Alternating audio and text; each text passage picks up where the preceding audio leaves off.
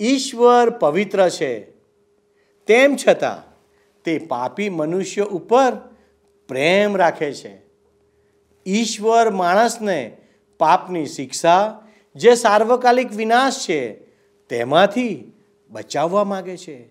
એટલા જ માટે તેમણે પોતાના એકના એક પુત્ર પ્રભુ ઈસુ ખ્રિસ્તને આ જગતમાં મોકલી આપ્યા, જેથી તેમના બલિદાન મારફતે આપણને સાર્વકાલિક જીવન પ્રાપ્ત થાય.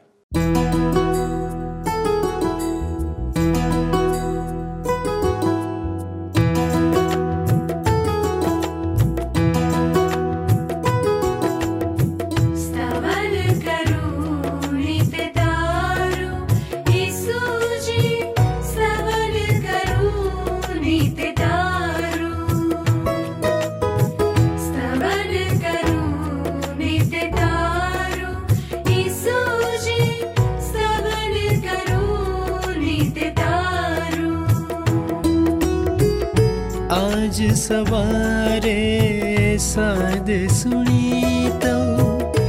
आज सवारे साध सु महिमा करु प्रभुताो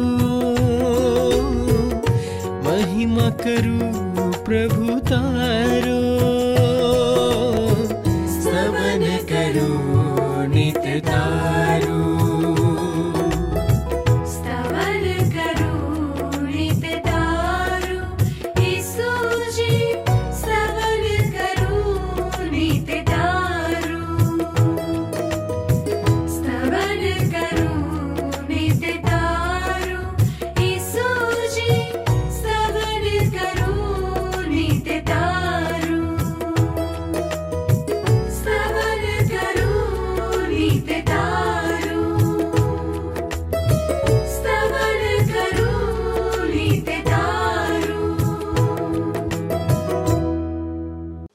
પ્રિય મિત્રો, સ્તવન કાર્યક્રમમાં આપ સર્વનું સ્વાગત છે. ખાસ કરીને જે દર્શકો પહેલીવાર આ કાર્યક્રમ નિહાળી રહ્યા છે, તેઓનું પણ સ્વાગત છે. આ કાર્યક્રમમાં આપણે ક્રમબદ્ધ રીતે બાઇબલનો અભ્યાસ કરી રહ્યા છીએ. ઈશ્વરનું વચન મનુષ્યના જીવનમાં, સત્યના માર્ગમાં આગળ વધવા માટે દોરવણી રૂપ છે. જેથી તે સત્યનો માર્ગ પસંદ કરી શકે અને ઈશ્વરના આશીર્વાદોનો આનંદ લઈ શકે. ઈશ્વરની યોજના મનુષ્યો માટે ફક્ત આશીર્વાદ આપવા માટે છે, પણ ત્યારે જ જ્યારે આપણે તેના નિયમો અને તેની વિધિઓ અને તેની ઈચ્છાને માન આપીએ છીએ અથવા તો પૂરા કરીએ છીએ, ત્યારે જ આપણને તે આશીર્વાદોના સહભાગી બનાવે છે. આ દિવસોમાં આપણે બાઇબલમાંથી લેવીએના પુસ્તકમાં જણાવ્યા અનુસાર ઈશ્વરના અલગ અલગ નિયમોનો અભ્યાસ કરી રહ્યા છીએ. ઇઝરાયેલીઓને આપેલા નિયમો માનવીઓએ બનાવેલા નથી. પણ ઈશ્વરની પ્રેરણાથી માનવીના સામાજિક જીવનને માટે આ નિયમો આ પુસ્તકમાં સમજાવવામાં આવ્યા છે. એટલે જ આપણે તેનો વિગતવાર અભ્યાસ કરીને તેને સમજવાનો પ્રયત્ન કરીએ છીએ. આજે આપણે લેવીએના પુસ્તકના છેલ્લા અધ્યાયનો અભ્યાસ કરીશું. આ અધ્યાય બીજા અધ્યાય કરતાં બહુ જ અલગ છે. તેમાં આપણે મહત્વના સંકલ્પોની વિધિ અથવા નિયમોનો અભ્યાસ કરીશું. જે પરમેશ્વરે ઇસરાયેલીઓને આપ્યા હતા. તો ચાલો, તે કેવા નીતિ નિયમો છે તે જોઈએ. પ્રિય મિત્ર, હવે મિત્ર તમે જોશો તો લેબિયાના સત્યાવીસમાં અધ્યાયનો વિષય છે, ઈશ્વર પ્રત્યે લીધેલી માનતાઓ પ્રત્યે સમર્પણ અને માનતાઓની પરિપૂર્ણતા. આપણે લેબિયાના પુસ્તકના છેલ્લા અધ્યાયમાં આવી પહોંચ્યા છીએ, સત્યાવીસમો અધ્યાય. અને એમાં કુલ ચોત્રીસ કલમો છે. આજે આપણે એકથી ચોત્રીસ કલમો જોવાના છીએ. આ અધ્યાય ઈશ્વર પ્રત્યે સ્વૈચ્છિક રીતે લીધેલી માનતાઓ વિશે છે આ માનતાઓ ઈશ્વરની આજ્ઞાઓ, ઈશ્વરના વિધિઓ અને ધાર્મિક પર્વો પછી આવે છે. ઈશ્વરે સૂચવેલી બાબતો ઉપરાંત ઈશ્વર પ્રત્યે ઋણાનુભાવ રાખીને સ્વૈચ્છિક રીતે કરવામાં આવતી આ બાબતો છે. હવે આ માનતાઓ હૃદયમાં ઈશ્વર પ્રત્યે આભાર વસ્તાને કારણે માનવામાં આવે છે મિત્ર. જો કે માનતાઓ લીધા પછી તેનું પૂરેપૂરું પાલન કરવું એ અત્યંત આવશ્યક છે. પોતાના દુષ્કર્મોના બંધનોમાંથી પોતાના પાપોની શિક્ષામાંથી ઉદ્ધાર પામેલ વ્યક્તિના મનમાં કુદરતી રીતે જ એ પ્રશ્ન થાય કે ઈશ્વરે મારા માટે આટલું બધું કર્યું? તો હવે હું ઈશ્વર માટે શું કરું? બાઇબલમાં આ ભાવના અનેક વાર જુદી જુદી વ્યક્તિઓએ પ્રદર્શિત કરી છે. ગીતશાસ્ત્રના પુસ્તકમાં તમે જુઓ એકસો સોળમાં અધ્યાયની બારમી કલમ ગીતશાસ્ત્રનું પુસ્તક, એકસો સોળમો અધ્યાય. બારમી કલમ તમે જુઓ મિત્ર, તો અહીં લખવામાં આવ્યું છે, હું યહોવાના મારા પર થયેલા સર્વ ઉપકારોનો એને સો બદલો આપું. પ્રેષિત પાઉલે પ્રોત્સાહન આપતા આપણને કહ્યું છે, રોમન લોકોને લખેલા પત્રમાં. તમે જુઓ, બારમો અધ્યાય પહેલી કલમ, કે છે કે મારા ભાઈઓ ઈશ્વરે આપણા ઉપર ઘણી દયા કરી છે તેથી તેને ધ્યાનમાં રાખીને મારી તમને આ વિનંતી છે, તમે તમારી જાતનું જીવંત, ઈશ્વરની સેવાને માટે અલગ અને તેમને પસંદ પડે એવું અર્પણ કરો. આ કોઈ આજ્ઞા નથી મિત્ર, પણ પ્રોત્સાહન છે, વિનંતી છે. મિખા સંદેશવાકનું પુસ્તક બાઇબલમાં જૂના કરારના વિભાગમાં, એના છઠ્ઠા અધ્યાયની આઠમી કલમ, તમે જુઓ તો ત્યાં લખવામાં આવ્યું છે કે, હે મનુષ્ય, સારું શું છે તે તેણે તને બતાવ્યું છે. તેણે એટલે કે ઈશ્વરે તને બતાવ્યું છે. ન્યાયથી વર્તવું દયાભાવ રાખવો તથા તારા દેવની સાથે નમ્રતાથી ચાલવું, એ સિવાય યહોવા તારી પાસે બીજું શું માગે છે? પ્રત્યેક સાચો વિશ્વાસી ઈશ્વર માટે કંઈક ને કંઈક કરવા માગે જ છે. એ ઈશ્વર પ્રત્યે કોઈ માનતા લેવા માંગે છે, પરંતુ એકવાર માનતા લીધા પછી એ પૂરી કરવી અનિવાર્ય હોય છે મિત્ર. બાઇબલમાં ગીતશાસ્ત્રના પુસ્તક પછી નીતિ વચનનું પુસ્તક છે, એના વીસમા અધ્યાયની પચીસમી કલમ. જુઓ તો લખ્યું છે કે વગર વિચારે એમ કહી દેવું કે અમુક વસ્તુ અર્પણ કરેલી છે અને માનતા માન્યા પછી તેના વિશે તપાસ કરવી એ માણસને ફાંદારૂપ છે. હું માનું છું મિત્ર કે ઈશ્વર આપણી માનતાઓ પ્રત્યે ગંભીર છે. પુનર્નિયમના પુસ્તકના ત્રેવીસમા અધ્યાયની એકવીસમી કલમથી ત્રેવીસમી કલમ જુઓ તો ત્યાં લખ્યું છે કે જ્યારે તું યહોવા તારા દેવ પ્રત્યે માનતા લે ત્યારે તે ઉતારવામાં ઢીલ ના કર. કેમ કે યહોવા તારો દેવ નિશ્ચય. તેનો જવાબ તારી પાસે લેશે. કેમ કે એ તો તારો દોષ ગણાય. પણ જો તું માનતા લેવા માંગતો ન હોય તો તેથી તું દોષિત નહીં ઠરે. જો કંઈ તારા મોંમાંથી નીકળ્યું હોય તે તું પાળ ને અમલમાં આણ. યહોવા તારા દેવ પ્રત્યે જે માનતા ત્યાં લીધી હોય એટલે જે ઐચ્છિકાર્પણનું વચન તે તારા મુખથી આપ્યું હોય તે પ્રમાણે તું કર. હવે મિત્ર, લેવીયાના પુસ્તકના સત્યાવીસમાં અધ્યાયની પહેલી બે કલમો તમે મારી સાથે સાથે જોશો. અહીં લખવામાં આવ્યું છે, અને યહોવાએ મૂસાને કહ્યું કે, ઇઝરાયલ પુત્રોને એમ કહે કે, જો કોઈ માણસ ખાસ માનતા લે તો તારા ઠલાવેલા મૂલ્ય પ્રમાણે તે લોકો યહોવાને સારું માન્ય થશે. હવે અહીં ખાસ માનતાનો અર્થ વ્યક્તિ માટે જે મૂલ્યવાન હોય તે મહાન ઈશ્વર ભક્ત રાજા દાવિદ એને દક્ષિણામાં ભેટમાં મળેલી વસ્તુ ઈશ્વરને અર્પવા માંગતો નહોતો. એ તો ઈશ્વરને કિંમતી વસ્તુ અર્પવા પોતે કિંમત ચૂકવીને ખરીદેલી હોય એવી વસ્તુ અર્પવા માંગતો હતો. બાઇબલમાં નવા કરારના વિભાગમાં કરંથવાસીઓને લખેલો બીજો પત્ર છે એના નવમા અધ્યાયની સાતમી કલમમાં લખ્યું છે કે ક મનથી કે ફરજ પડ્યાથી નહીં, પણ દરેકે પોતે નક્કી કર્યા પ્રમાણે જ ઈશ્વરને આપવું, કારણ કે આનંદ સહિત આપનારને ઈશ્વર ચાહે છે. હવે ત્રીજી અને ચોથી કલમ જુઓ. લેવીયનું પુસ્તક સત્યાવીસમો અધ્યાય. અને તારું ઠરાવેલું મૂલ્ય નીચે પ્રમાણે થાય. વીસથી તે સાઠ વર્ષ સુધીની ઉંમરના નરને માટે તારું ઠરાવેલું મૂલ્ય પવિત્ર સ્થાનના શેકેલ પ્રમાણે પચાસ શેકેલ રૂપું થાય અને જો તે નારી હોય તો તેનું મૂલ્ય ત્રીસ શેકેલ થાય. જ્યારે કોઈ માનવીને માનતા દ્વારા ઈશ્વરને અર્પિત કરવામાં આવતો ત્યારે એનો અર્થ એ નહોતો થતો મિત્ર કે એણે હવે મુલાકાત મંડપમાં ઈશ્વરની સેવા કરવાની છે ને ના. એ વિશિષ્ટ સેવા તો માત્ર લેવીઓએ જ કરવાની હતી. અર્પિત થયેલા માનવીને એના છુટકારાની કિંમત ચૂકવીને એ સેવામાંથી છોડાવી શકાતો હતો. આપણે વાંચ્યું એ પ્રમાણે વીસથી સાહીઠ વર્ષની ઉંમરના પુરુષની કિંમત વધારે થતી હતી જ્યારે સ્ત્રીની કિંમત ઓછી ચૂકવવી પડતી. હાન્ના નામની મહિલાએ પોતાની માનતા પ્રમાણે ઈશ્વરને તેણે આપેલા વચન પ્રમાણે પોતાના દીકરા શમુએલને ઈશ્વરની સેવા માટે અર્પી દીધો હતો. એણે ઈશ્વરને આપેલું વચન પાળ્યું હતું. શમુએલનું જે પુસ્તક છે પહેલું, તમે જોશો મારી સાથે સમુએલનું પહેલું પુસ્તક? એના પહેલા અધ્યાયની સત્યાવીસ અને અઠ્યાવીસ કલમોમાં જોયું તો લખવામાં આવ્યું છે કે, આ છોકરા સારું હું પ્રાર્થના કરતી હતી. હન્ના શમુએલની માં હન્ના આ પ્રમાણે કહે છે કે, આ છોકરા માટે શમુએલ માટે હું પ્રાર્થના કરતી હતી અને યહોવાને જે વિનંતી કરી તે તેણે ફળીભૂત કરી છે. માટે મેં પણ એને યહોવાને સમર્પિત કર્યો છે. તે જીવે છે, ત્યાં સુધી યહોવાને અર્પણ કરેલો છે અને તે યહોવાનું ભજન કરવા ત્યાં રહ્યો મંદિરમાં. શું તમે ક્યારેય મિત્ર સત્ય સનાતન ઈશ્વર પાસે આવીને તમારી જાત એમને અર્પી છે ખરી? તમારા બાળકોને ઈશ્વરને અર્પિત કર્યા છે તમે? પાંચથી આઠ કલમો આગળ જોઈએ તો લખ્યું છે, અને જો તે પાંચથી તે વીસ વર્ષ સુધીની ઉંમરનું હોય તો નરનું મૂલ્ય વીસ શેકેલ ને નારીનું મૂલ્ય દસ શેકેલ તારે ઠરાવવું. અને જો તે એક માસથી તે પાંચ વર્ષ સુધીની ઉંમરનું હોય તો નરનું મૂલ્ય પાંચ શેકેલ રૂપું ને નારીનું મૂલ્ય ત્રણ શેકેલ રૂપું તારે ઠરાવવું. અને તે સાઠ વર્ષની ઉંમરનું કે તેથી વધારે ઉંમરનું હોય ને પુરુષ હોય તો તેનું મૂલ્ય પંદર શેકેલ ને નારીનું દસ શેકેલ તારે ઠરાવવું. પણ જો તારા ઠરાવેલા મૂલ્ય કરતાં તે ગરીબ હાલતમાં હોય તો તેને યાજકની આગળ રજૂ કરવો અને યાજક તેનું મૂલ્ય ઠરાવે. માનતા લેનારની શક્તિ પ્રમાણે યાજક તેનું મૂલ્ય ઠરાવે. તમે જુઓ મિત્ર, મૂલ્ય ઠરાવવા માટેનો માપદંડ વ્યક્તિની ઉંમર હતો અને નહીં કે તેનું સામાજિક સ્થિતિ સ્થાન કે તેની માલ મિલકત કે તેની કીર્તિ.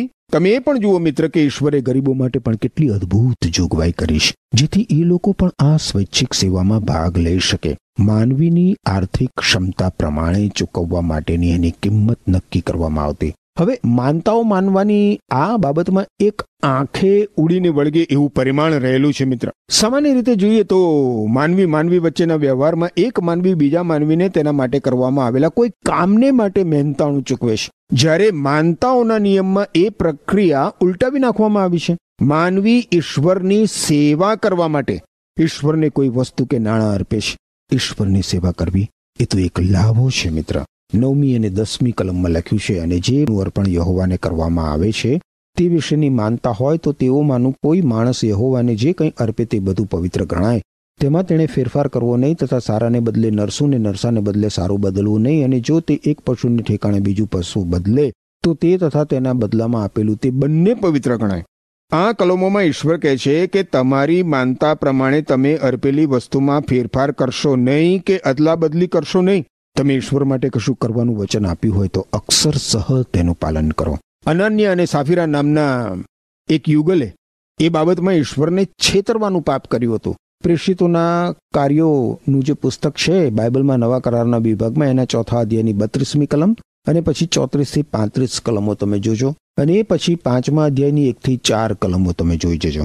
અને તમને સમજાશે મિત્ર કે ઈશ્વર આપણી માનતાઓ પ્રત્યે, આપણે તેમને આપેલા વચનો પ્રત્યે ગંભીર છે. જો તમે ઈશ્વરને કશુંક વચન આપ્યું હોય અને તેનું પાલન કર્યું ન હોય, તો એ વચન ઈશ્વરના હિસાબના ચોપડામાં નોંધાયેલું રહેશે.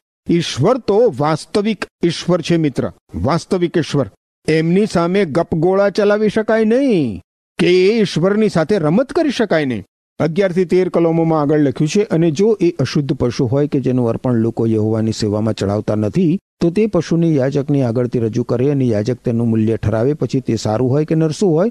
હે યાજક, જેટલું તું તેનું મૂલ્ય ઠરાવે તેટલું તેનું મૂલ્ય થાય. પણ જો નિશ્ચય તે ખંડી લેવાની તેની મરજી હોય તો તે તેના તારા ઠરાવેલા મૂલ્યનો પંચમાંશ ઉમેરે. અશુદ્ધ પ્રાણી પણ માનતામાં લાવી શકાતું હતું.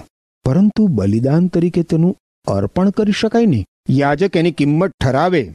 અને એને લાવનાર માનવીએ કિંમત ચૂકવીને તેને છોડાવી લે અને એ કિંમતમાં પંચમાંશ ઉમેરીને એ રકમ ચૂકવવી પડે. પંચમાંશ અશુદ્ધ પ્રાણી લાવવાના દંડ રૂપે ઉમેરવામાં આવતો હતો.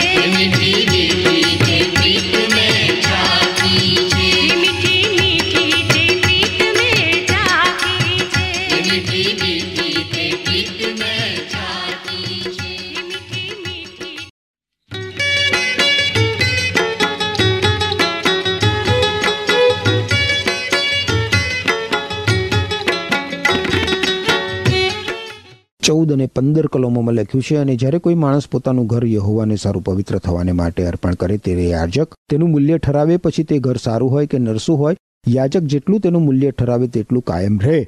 અને જેણે તે ઘર અર્પણ કર્યું હોય તે જો તે ખંડ લેવા ચાહે તો તારા ઠરાવેલા મૂલ્યનો પંચમાંશ ઉમેરીને તે આપે એટલે તે તેનું થાય. માનવીનું ઘર. એ સ્થાવર મિલકતમાં સૌથી વધારે પાવન છે મિત્ર. માનવી પોતાનું ઘર ઈશ્વરને અર્પિત કરી શકે છે.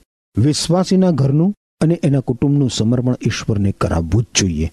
એ પોતાના અર્પિત ઘરમાં પોતાના અર્પિત કુટુંબ સાથે દૈનિક ધોરણે ઈશ્વરની સંગત કરે એ એના ઘરના અને એના કુટુંબના સાચા માલિક ઈશ્વરને એના ઘર માટે ભાડું ચૂકવવા બદલ છે. પુનર્નિયમના પુસ્તકના છઠ્ઠા અધ્યાયની તમે છ થી નવ કલમો જુઓ. તો ઈશ્વર કહે છે કે, આ જે વચનો હું આજે તને ફરમાવું છું તે તારા અંતઃકરણમાં ઠસી રહે. અને તે તું ખંતથી તારા છોકરાને શીખવ, ને જ્યારે તું ઘરમાં બેઠો હોય, ને જ્યારે તું રસ્તે ચાલતો હોય, ને જ્યારે તું સૂઈ જાય, ને જ્યારે તું ઉઠે, ત્યારે તે વિશે વાત કર, ઈશ્વરના વચનો વિશે વાત કર, અને તું તેમને નિશાની તરીકે તારે હાથે બાંધ ને તારી આંખોની વચમાં તેને કપાળ ભૂષણ તરીકે રાખ, અને તું તેમને તારા ઘરની બારસકો ઉપર તથા દરવાજા ઉપર લખ. હવે તમે આગળ સોળથી પચીસ કલમો મારી સાથે સાથે જુઓ મિત્ર. લેવીયનું પુસ્તક સત્યાવીસમો અધ્યાય. અને જો કોઈ માણસ પોતાના વતનના ખેતરનો ભાગ યહોવાને અર્પણ કરે તો તેની વાવણી પ્રમાણે તેનું મૂલ્ય તારે ઠરાવવું.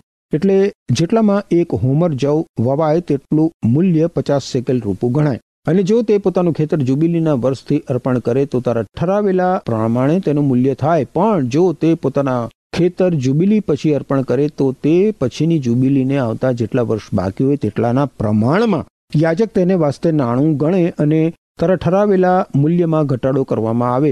અને જેણે તે ખેતર અર્પણ કર્યું હોય તે જો તે ખંડી લેવા ચાહે તો તારા ઠરાવેલા મૂલ્યનો પંચમાંશ ઉમેરીને તે આપે એટલે તે તેનું થાય. અને જો તે ખેતર તે ખંડી ન લે અથવા જો તેણે તે ખેતર બીજાને વેચી દીધું હોય તો તે ફરીથી કદી ખંડી લેવાય નહીં. પણ જ્યારે તે ખેતર જુબિલીમાં છૂટે, ત્યારે સમર્પિત ખેતર તરીકે તે યહોવાને સારું પવિત્ર ગણાય, તે યાજકના કબજામાં રહે. અને પોતાના વતનમાંનું નહીં, પણ પોતે ખરીદેલું એવું ખેતર જો કોઈ યહોવાને અર્પણ કરે, તો જુબિલના વર્ષ સુધીની તેની જે કિંમત તારા ઠરાવેલા મૂલ્ય પ્રમાણે થાય, તે યાજક તેને સારું ગણે, અને તારા ઠરાવેલું મૂલ્ય તે જ દિવસે એક પવિત્ર વસ્તુ તરીકે તે યહોવાને અર્પી દે. જેની પાસેથી તે ખેતર ખરીદાયેલું હતું એટલે જેના વતનનું તે હતું, તેને તે ખેતર જુબિલના વર્ષમાં પાછું મળે. અને જે મૂલ્ય તું ઠરાવે તે બધું પવિત્ર સ્થાનના શેકેલ પ્રમાણે ઠરાવવું વીસ ગેરાનો એક શેકેલ થાય છે. આ કદાચ બહુ જ ગૂંચવણ ભરેલી પદ્ધતિ આપણને લાગે છે. જમીન ઈશ્વરની હોવા છતાં જમીન ઈશ્વરને સમર્પિત કરી શકાય. જમીનની કિંમત એની ઉપજ આપવાની શક્તિ પ્રમાણે ઠરાવવામાં આવતી હતી. અને મિત્ર જુબિલીના વર્ષ સાથેના તેના સંબંધ ઉપર એ આધાર રાખતી હતી. એ સમયે બધી જમીનો તેમના અસલી માલિકોને પાછી મળતી હતી. ઉછીનું લીધેલું ખેતર ઈશ્વરને અર્પિત કરી શકાતું નહીં, કારણ કે એનો અસલી માલિક તો કોઈ બીજો જ હોય. સમાજમાં પોતાની ઉદારતા દર્શાવવા માટે આવી જાતના અર્પણો ઈશ્વર સ્વીકારી શકે નહીં, મિત્ર. યાદ રાખો, ઈશ્વર મનુષ્યનું હૃદય જાણે છે. શમીલનું પહેલું પુસ્તક સોળમો અધ્યાય સાતમી કલમનો ઉતરાર જોશો તો ત્યાં લખ્યું છે કે ઈશ્વર તો મનુષ્યના હૃદય તરફ જુએ છે. માણસો બાહ્ય દેખાવ તરફ જુએ છે, પણ ઈશ્વર મનુષ્યના હૃદય તરફ જુએ છે. હવે છવ્વીસ અને સત્યાવીસમી કલમ જોશો. પણ પશુઓનું પ્રથમ જનિત કે જે યહોવાને સારું પ્રથમ જનિત તરીકે ગણાયેલું છે, તેનું અર્પણ કોઈ માણસ ન કરે, તે તો યહોવાનું છે. અને જો તે અશુદ્ધ હોય તો પંચમાંશ ઉમેરીને તે તારું ઠરાવેલું મૂલ્ય આપીને તેને ખંડી લે, અથવા જો તે ખંડી લેવાય નહીં તો તારા ઠરાવેલા મૂલ્ય પ્રમાણે તેને વેચી દેવું. મનુષ્યનું અને પશુનું પ્રથમ જનિત નિયમ પ્રમાણે ઈશ્વરનું જ હતું. કારણ કે એ તો ઈશ્વરનું જ હતું. ઈશ્વર ઈચ્છતા હતા કે એમના હક દાવાઓને ધ્યાનમાં રાખવામાં આવે. ઈશ્વરના હક દાવાઓને ધ્યાનમાં રાખવામાં આવે. ગણનાના પુસ્તકના ત્રીજા અધ્યાયની તેરમી કલમમાં એ સ્પષ્ટ કરવામાં આવ્યું છે. હવે આગળ અઠ્યાવીસ અને ઓગણત્રીસ કલમ જોશો તો લખ્યું છે, પરંતુ કોઈ માણસ પોતાની પાસે જે હોય તેમાંથી કંઈ યહોવાને સમર્પણ કરે તો તે સમર્પિત વસ્તુ પછી તે માણસ હોય કે પશુ હોય કે પોતાના વતનનું ખેતર હોય પણ તેને વેચવી કે ખંડી લેવી નહીં, પ્રત્યેક સમર્પિત વસ્તુ યહોવાને સારું પરમ પવિત્ર છે. જે કોઈ સમર્પિત થયેલો, જેનું સમર્પણ માણસોમાંથી થયેલું તે ખંડી લેવાય નહીં. ઈશ્વરને એક વખત વચન આપીને અર્પિત કરાયેલી વસ્તુ ફરીથી માનતા માનીને અર્પિત કરી શકાતી નહીં. યોશવાના પુસ્તકના છઠ્ઠા અધ્યાયમાં આપણને જોવા મળે છે મિત્ર કે યરીખો શહેરના નાશ માટે યરીખો શહેર ઈશ્વરના હાથમાં સોંપી દેવામાં આવ્યું હતું. ઈશ્વરે યરીખો શહેરમાંની જે બધી ચીજ વસ્તુઓનો નાશ કરવાનું ફરમાન ઇઝરાયેલી લોકોને આપ્યું હતું, તેમાંથી આખાન નામના માણસે ચોરી લીધું અને એટલે આખાનનો નાશ કરવામાં આવ્યો હતો. આ ઘટના જાણવા માટે યહોશવાના પુસ્તકનો છઠ્ઠો અને સાતમો અધ્યાય તમે વાંચો મિત્ર. હવે આપણે ત્રીસથી તેત્રીસ કલમો જોઈએ. લેવિયાનું પુસ્તક સત્યાવીસમો અધ્યાય. અને ભૂમિની સર્વ ઉપજ પછી તે ભૂમિનું બીજ હોય કે ઝાડનું ફળ હોય પણ તેનો દશાંશ યહોવાનો છે તે યહોવાને સારું પવિત્ર છે અને જો કોઈ માણસને પોતાના દશાંશમાંથી કંઈ ખંડી લેવું હોય તો તેમાં તે તેનો પંચમાંશ ઉમેરે અને ઢોર તથા ઘેટા બકરાનો દશાંશ એટલે જે કોઈ લાકડી તળે આવી જાય છે તેનો દશાંશ યહોવાને સારું પવિત્ર ગણાય. તે સારું છે કે નર શું એની તપાસ તે કરે નહીં તથા તેને બદલે નહીં અને જો કોઈ રીતે તે તેને બદલે તો તે તથા તેની બદલીનું જાનવર બંને પવિત્ર ગણાય તે ખંડી લેવાય નહીં. દશાંશ એ ત્રીજી બાબત છે, જે અગાઉથી જ ઈશ્વરની હતી અને ઈશ્વરને અર્પિત કરવા માટે એની માનતા માની શકાતી નહીં. પુનર્નિમના પુસ્તકના ચૌદમા અધ્યાયની બાવીસથી ઓગણત્રીસ કલમો તમે કૃપા કરીને જોજો મિત્ર. હવે આપણે છેલ્લી કલમ જોઈએ. લેવિયનું પુસ્તક છેલ્લો અધ્યાય, છેલ્લી કલમ, સત્યાવીસમો અધ્યાય, ચોત્રીસમી કલમ. જે આજ્ઞાઓ યહોવાહે ઇસરાયેલ પુત્રોને સારું સિનાઈ પર્વત પર મૂસાને ફરમાવી, તે એ છે આ કલમથી લેવિયના પુસ્તકની પૂર્ણાહુતિ થાય છે મિત્ર. આ કલમ એ પણ પ્રદર્શિત કરે છે કે લેવીયના પુસ્તકનો આ સત્યાવીસમો અધ્યાય એ વધારાનો અધ્યાય નથી. આજે વર્તમાન સમયમાં આપણે ઈશ્વરની કૃપા માટે ઈશ્વરના આભારી હોવાની જરૂર છે મિત્ર. બાઇબલમાં નવા કરારના વિભાગમાં તીતસને લખેલો પત્ર છે. એના બીજા અધ્યાયની અગિયારથી ચૌદ કલમો તમે જુઓ તો લખવામાં આવ્યું છે કે સર્વ માણસોના ઉદ્ધારને માટે ઈશ્વરે તેમની કૃપા પ્રગટ કરી છે. આ કૃપા અધર્મી જીવન અને દુન્યવી વાસનાઓને ત્યજી દેવાનું અને આ દુનિયામાં સંયમી, સીધું અને પવિત્ર જીવન જીવવાનું શીખવે છે. આપણા મહાન ઈશ્વર અને ઉદ્ધારક ઈસુ ખ્રિસ્તનો મહિમા પ્રગટ થશે તે ધન્ય દિવસની આશાની રાહ આપણે જોઈ રહ્યા છે. તેમણે આપણે માટે પોતાનું અર્પણ કર્યું, જેથી આપણે સર્વ દુષ્ટતામાંથી બચી જઈને તેમના પવિત્ર અને સર્વ સારા કાર્યો કરવાને આતુર એવા લોક બનીએ. મિત્ર, તમારા માટે મારા હૃદયની ઈશ્વર પિતાને આ જ પ્રાર્થના છે કે પ્રભુ ઈસુ ખ્રિસ્તે જ્યારે આપણા માટે પોતાનું અર્પણ કર્યું છે ત્યારે આપણે સર્વ દુષ્ટતામાંથી બચી જઈને ઈસુ ખ્રિસ્તના પવિત્ર અને સર્વ સારા કાર્યો કરવાને આતુર એવા લોક બનીએ, એવા લોક બનવા માટે ઈશ્વર તમને કૃપા આપો. આમેન. મિત્રો, આપણે ખરેખર ઈશ્વરની કૃપા માટે તેમનો આભાર માનવો જોઈએ. ખરું ને? કે ઈશ્વરે તારણહાર પ્રભુ ઈસુના બલિદાન દ્વારા મુક્તિની વ્યવસ્થાને પૂરી કરી.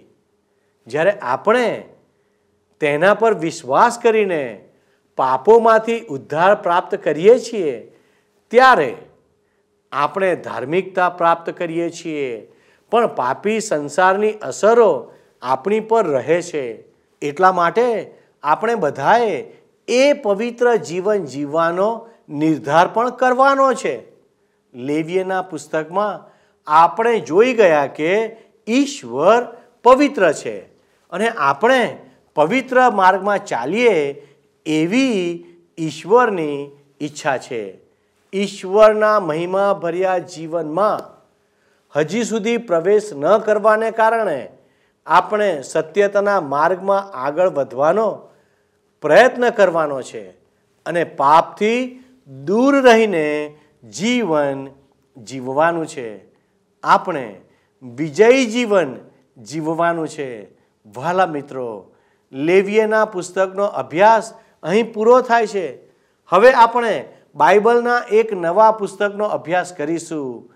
ઈશ્વર આપ સર્વને આ વચનો સમજવા સહાય કરો. આમેન. શું તમને આ કાર્યક્રમ ગમ્યો? અત્યારે જ અમને મિસ કોલ કરો.